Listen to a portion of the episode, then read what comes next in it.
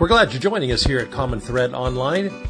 This is a recording of our community gathering as we do each week to think together about the spiritual journey.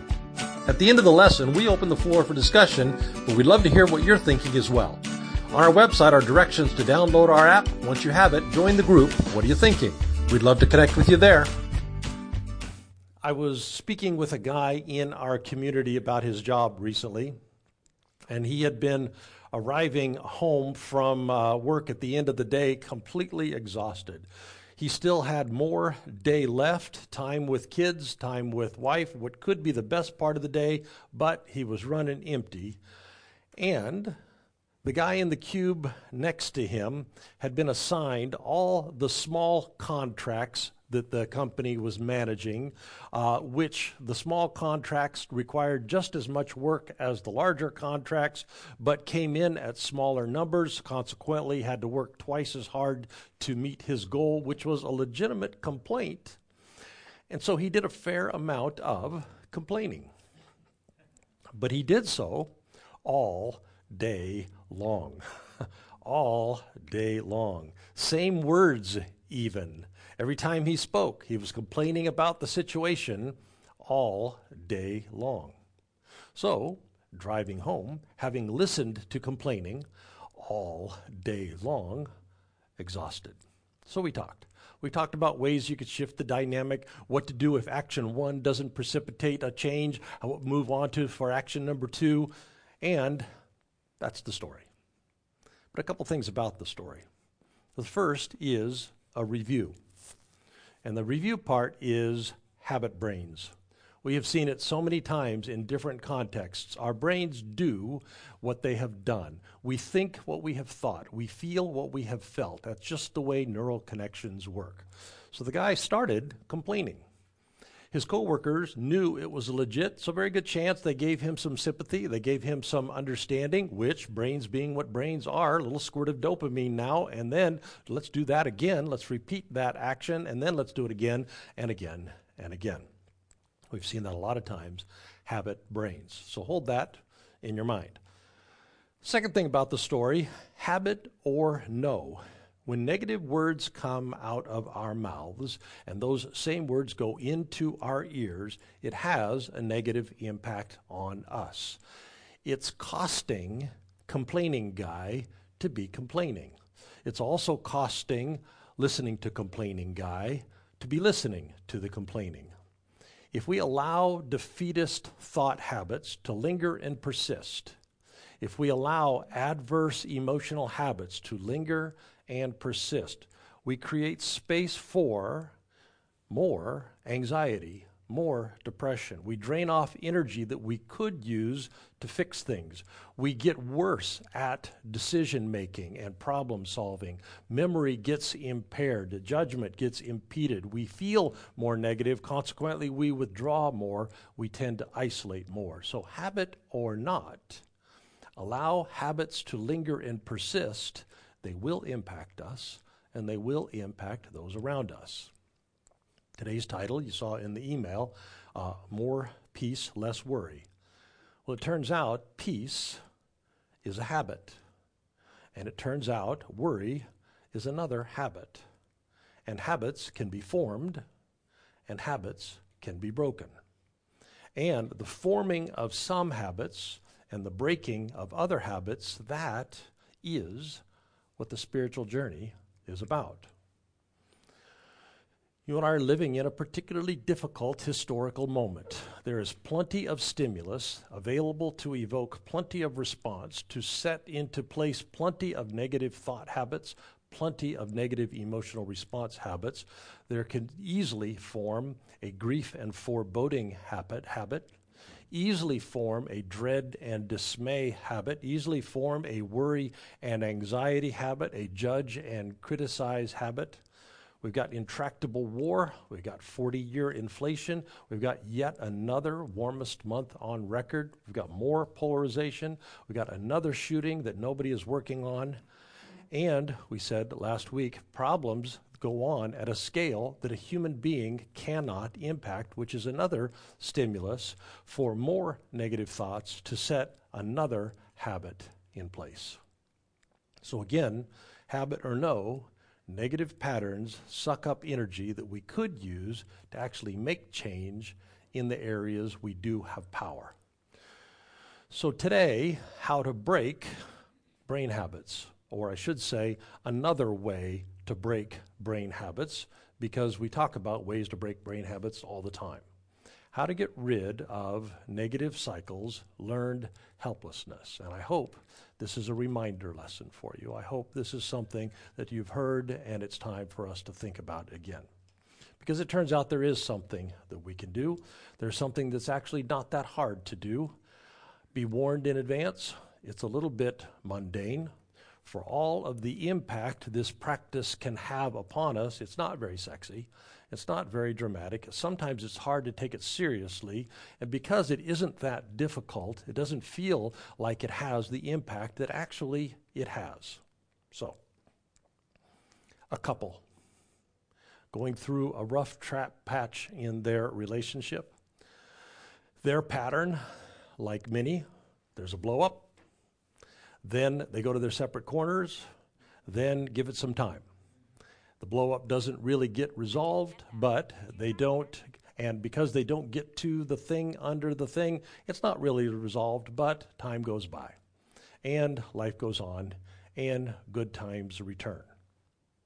Except the blowout was about something, something neither of them probably understands because they didn't get to the thing under the thing and the thing under the that uh, under that. They didn't get to the thing they were really fighting about. So when good times return under the surface there is now a new thing a negative view about the other new thing. He did that thing. Ah he's a little bit that way she said those words. Hmm, she's a little bit that way. And with the new negative thoughts, little bit bad feelings. So, yes, life goes on, and yes, good times return, but that new little bit in there is on its way to becoming a habit. Habit thinking about one another habit feeling about one another. And depending on how long this cycle goes without being interrupted, that determines how deeply set the habit gets. So, show up to talk to the marriage counselor or show up to the talk to the very wise and caring preacher man. And now the work required to dig out of the thing under the thing and to get to it and to access it, that has to happen with all of this negative habit interference in the mix. And sometimes it's just too much interference in the mix, and the couple can't do the work. They can't dig into their own self awareness. They can't listen to the other story. They can't become resolvers. That's what the folks on the retreat are away learning to do right now. And the primary impediment is habit thought habits, emotion habits. But this couple, so lucky, because their preacher knows shit.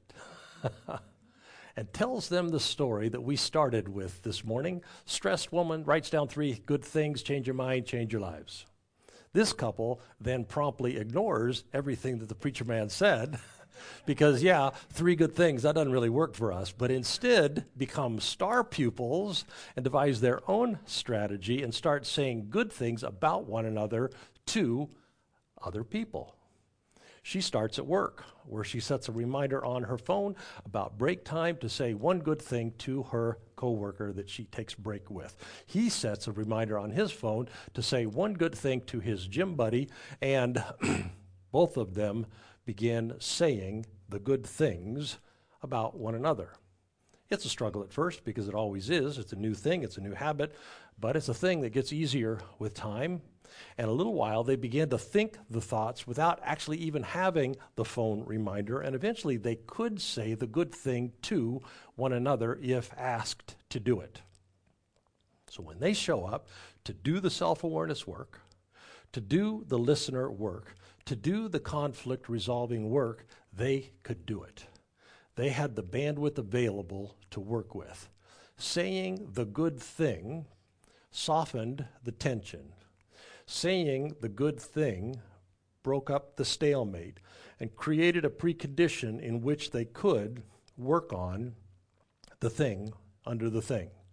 Because change your mind, change your life. Now, I said earlier, this is not that hard. That's a little bit not true.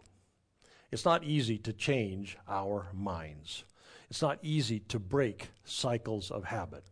But the thing is, it happens slowly. So on any given day, the thing we do on that day is not that hard. And compared to how difficult it is and how painful it is to not do the work of changing our minds, really, it's not that hard. It's mundane, but here's the thing say the good thing, say the good thing, write it, shift focus to it. We release neurotransmitters, dopamine, serotonin. We elevate our interior state, state. We make it more likely that we're going to be able to do the thing that needs doing. So, say the good thing. Write it, shift focus to it. Whole bevy of studies that you can Google. UC Davis says do that, you increase your life satisfaction. Say the good thing, write it, shift your focus to it. Now, how mundane is that? But how much do we want greater life satisfaction? University of Pennsylvania study, companion study at UNC Greensboro. Say the good thing and less stress and anxiety, lower cortisol levels, more resilience in the face of difficult times. How mundane is that? Say the good thing, but how much do we want increased resilience? Harvard study. Say the good thing, write it, shift focus to it. Lower blood pressure, lower heart rates, less chronic pain. How mundane, but how much do we want? Less pain. UC Berkeley study, healthier relationships. It's mundane, but how much do we want better lives? Saying the good thing, it's deeply embedded in our Christian tradition. So many texts give thanks, give thanks, give thanks, give thanks. It's part of the Islamic tradition. Alhamdulillah, express thanks, be grateful, focus on the good thing. It's part of the Jewish tradition. Baruch Hashem, acknowledge blessings, focus on the good thing. It's part of the Buddhist tradition. Express gratitude. It's a way to develop mindfulness and contentment. Focus on the good thing part of Hinduism, several festivals and ceremonies, thankful for nature, thankful for existence, focus on the good thing. Now, here's the thing the word's kind of out on this. People know. People know about the neurological and relational and life benefits. People know about the studies. Positive psychology started publishing stuff about 30 years ago. People know say the good thing, antidote to our brain's negativity bias. So, as often happens when a pendulum swings, we don't swing from out of balance, not enough positivity, to balance. We tend to swing from out of balance to counterbalance.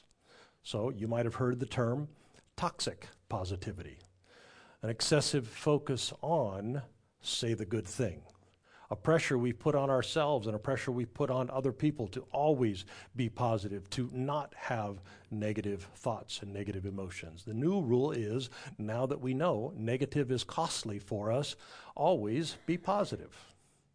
And if you are negative, well, don't. Look on the bright side. Be happy. If a negative thing is going on, don't dwell on it. Don't talk about it. It'll just drag you down. In fact, if you have bad feelings, sadness or anger or anxiety, that's what you should feel bad about. You should feel bad about having your bad feelings because you know the new rule be positive because negative hurts us. And grief, somebody near to you dies, well, we'll give you some time, but don't take too much time. you got to move on. You're going to have to get over it. At least put on a happy face for the rest of us so that you appear to us to be happy and everybody knows that's just twisted. That's not right.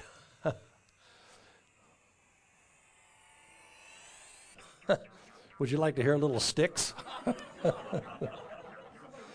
Some of you are not old enough to know who Styx is. I don't know how those things happen. anyway, this toxic positivity idea sets us up to be pretenders. We pretend that things don't hit us and hurt badly. We pretend that life doesn't come with hurt and pain and sorrow and anger, and it does. But with the new rule, with just enough truth in it that we buy into it, we get less empathetic with ourselves and we get, get less empathetic with one another, and we get less empathetic with the reality that life does hit us. And when it does, it comes with hurt and it comes with pain and sorrow and anger. So, yeah, focus on the good thing, that's helpful. Pretend that the bad thing doesn't happen, or pretend that we don't have bad feelings when the bad thing happens, that is not helpful. So, how do we navigate the line between the two? Navigate. Did you hear that, Joe? Navigate the line. Yeah, yeah, yeah. I was asking him for words beforehand. how do we focus on the good thing and then be honest about the bad feelings that come with the bad things? How do we do that? Well, it turns out that the spiritual tradition has something for us. And again, pretty simple. It's as simple as practicing thankfulness. That's how we do it. It's November, and this is a central enough theme that we return to it every November. Uh, give thanks, give thanks, give thanks, give thanks.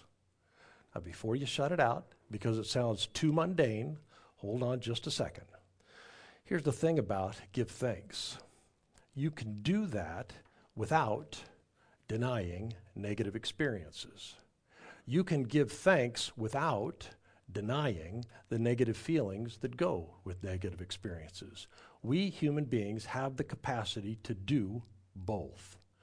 We, if we bring intention to the practice, if we plan our gratitude, if we insist of ourselves that we are grateful, if we enlist help from our spiritual friends, if we set ourselves reminders, we are able we have the capacity within to both feel disappointment when we get the short end of the stick at work and be thankful that we have a job that provides food and home. We can do both. And if we do, we will have more energy left at the end of the day to either change the job or go get a new one. We are able to do both we can both be anxious when our children are making threatening decisions, harmful decisions, and we can be thankful for the love that we have for our children. We can do both, but we tend to only do one. We tend, when we feel anxiety or sorrow or irritation or disappointment, we tend to allow that to eclipse thankfulness we tend to let afflictive emotions push out thankfulness.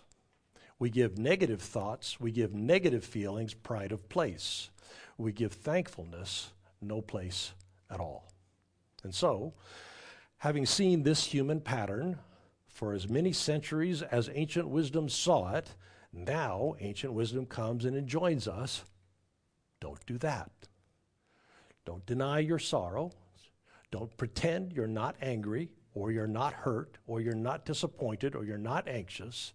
In fact, we've got a whole bunch of poems that we've written for you, Psalms of Lament, we call them, to help you express and to release your pain and your sorrow and the difficult thing you go through. But also, practice intentional thankfulness. Because if you will, even during the hard times, it will help you process your sorrow. It will help you be resilient while you are in the throes of stress and adversity. And it will help you become an agent of change when things go south so that you have extra bandwidth left over to actually make the changes that you have the power to enact. Intentional gratitude. Change your mind, change your life. So let me finish with a practical tip. I learned early on to never start a Sunday lesson with a blank page. because that is just murder. what in the world am I going to do? The tyranny of the blank page. So, what I do is I read a whole bunch of stuff and I take a whole bunch of notes, and even if I don't use them, I've got them sitting there. So, when I look at it, I am not looking at a blank page. And that same dynamic works with thankfulness. Don't ask yourself cold, okay, self, name three good things. Because if you do that, you know what happens. Your mind will go totally blank. You cannot think of one thing in the whole world for which you could be thankful. And then you'll feel like a failure. And not wanting to feel like a failure, you don't want to do it again. And so the whole thing just shuts down. So don't do a blank page. Here's something I've done in years past. Takes a little work, but again, not that much work. Do a Google search. What are other people thankful for? Feels silly, but here's what a 45 second search got me uh, getting ready for today. There's a whole bunch of stuff there, things that other people are thankful for. Now, here's what that's not that is not your practice of thankfulness. That is not what you are thankful for. That's what other people are thankful for. But here's what it is also not it is not a blank page. So, you can read over your not your thankfulness list, and then you can let your not your thankfulness list stimulate you to stimulate your memory, your thoughts, draw back to mind your own experiences, and then you can begin to construct your thankfulness list from a not blank page. Somewhere on that list is food. And so as I was getting ready for today, I thought about it and I was thinking, I'm not that thankful for food. I guess I haven't lived enough of my life without it to uh, that for that to be one of the things that's precious to me. Maybe it should if I was more empathetic with other people's experience, but that doesn't evoke thankfulness for me. Food. But here's what I did with my not blank page, and this part was very helpful. It reminded me of two meals that I had this week. The first was with a deconstructing minister. He'd left his church. He was rethinking religion in general. He was imagining a different future. And as we sat and talked together, what began to emerge was very hopeful. And a beautiful thing was emerging. And I was very thankful for that meal.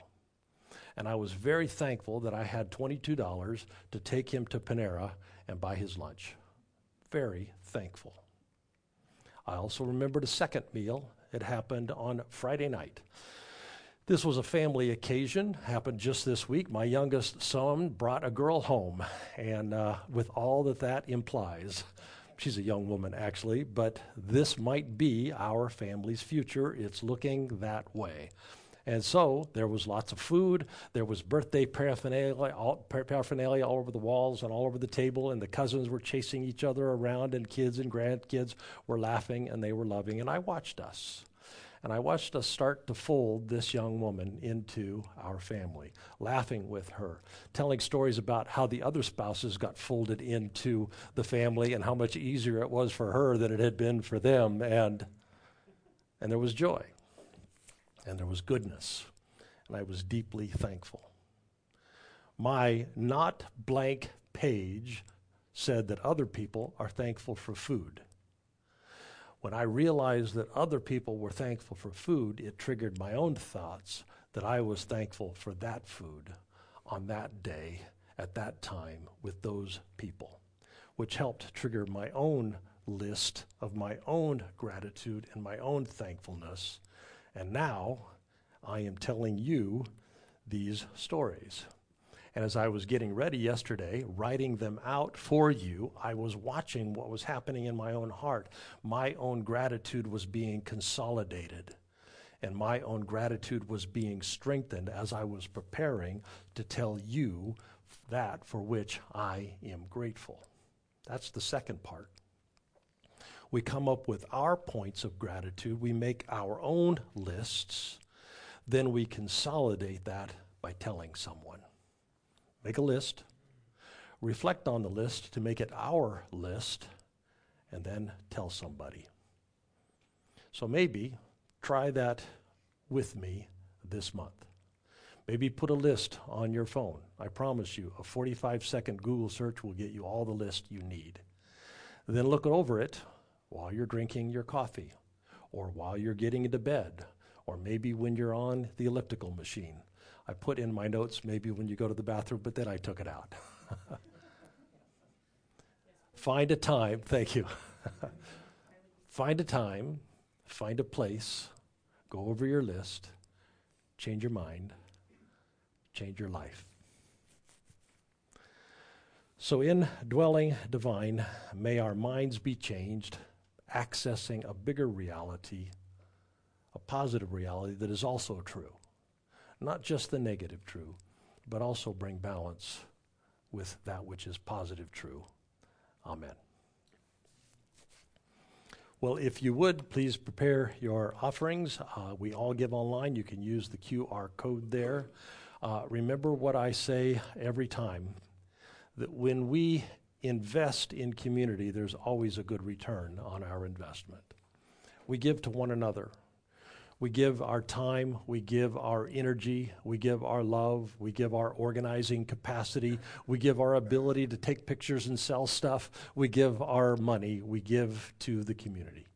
Then, what the community does is takes those resources and through this magical alchemy turns that into a space in which we get back more than we ever gave in. Because the transformative capacity of community is unrivaled. There are few things that do as much to change human beings as being in a healthy spiritual community. So there's always good return on our investment.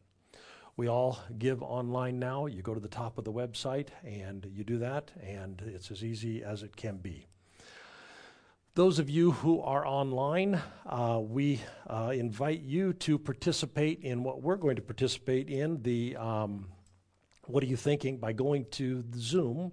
And there will be someone there. I don't remember which of the four are going to be there this week, but I promise you, all four of them are nice. They will make you feel very comfortable. You will not feel awkward. You will be included in. And here's what happens over time with the people who show up to have these conversations they end up getting to know each other, end up getting to like each other. And even though it's remote, and even though folks are spread all over the country, they still have these relationships that they begin to go back to again and again and again. It is worth the time time and the effort to go ahead and zoom in. You'll find the link in the YouTube notes there.